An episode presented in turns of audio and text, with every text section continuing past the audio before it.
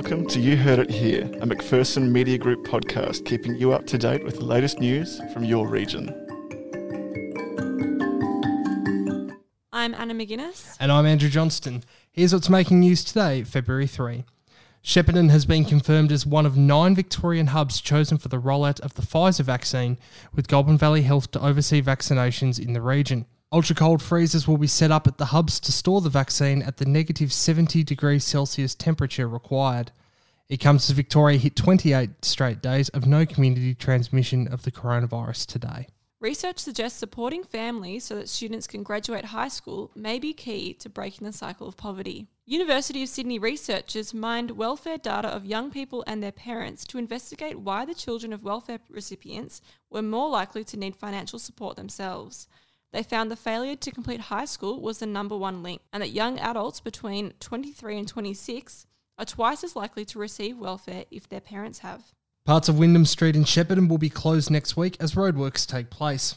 On Monday next week, both southbound lanes will be closed from 6am until 3.30pm, and both northbound lanes will be closed on Tuesday from 9am until 7pm.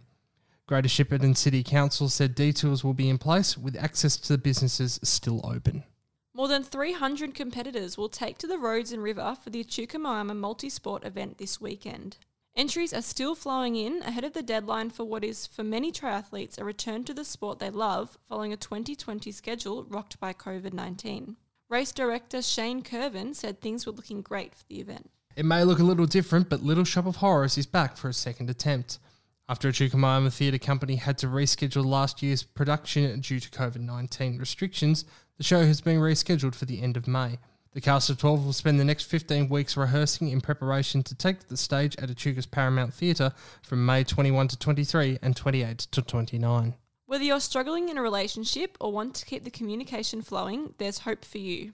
From Monday, January 8, Echuca couple Chelsea and Reese Leslie will be running the marriage course. Participants will take part in seven two hour sessions that focus on a range of topics, including the art of connection, resolving conflict, the impact of family, and more. That's the latest news. You're up to date.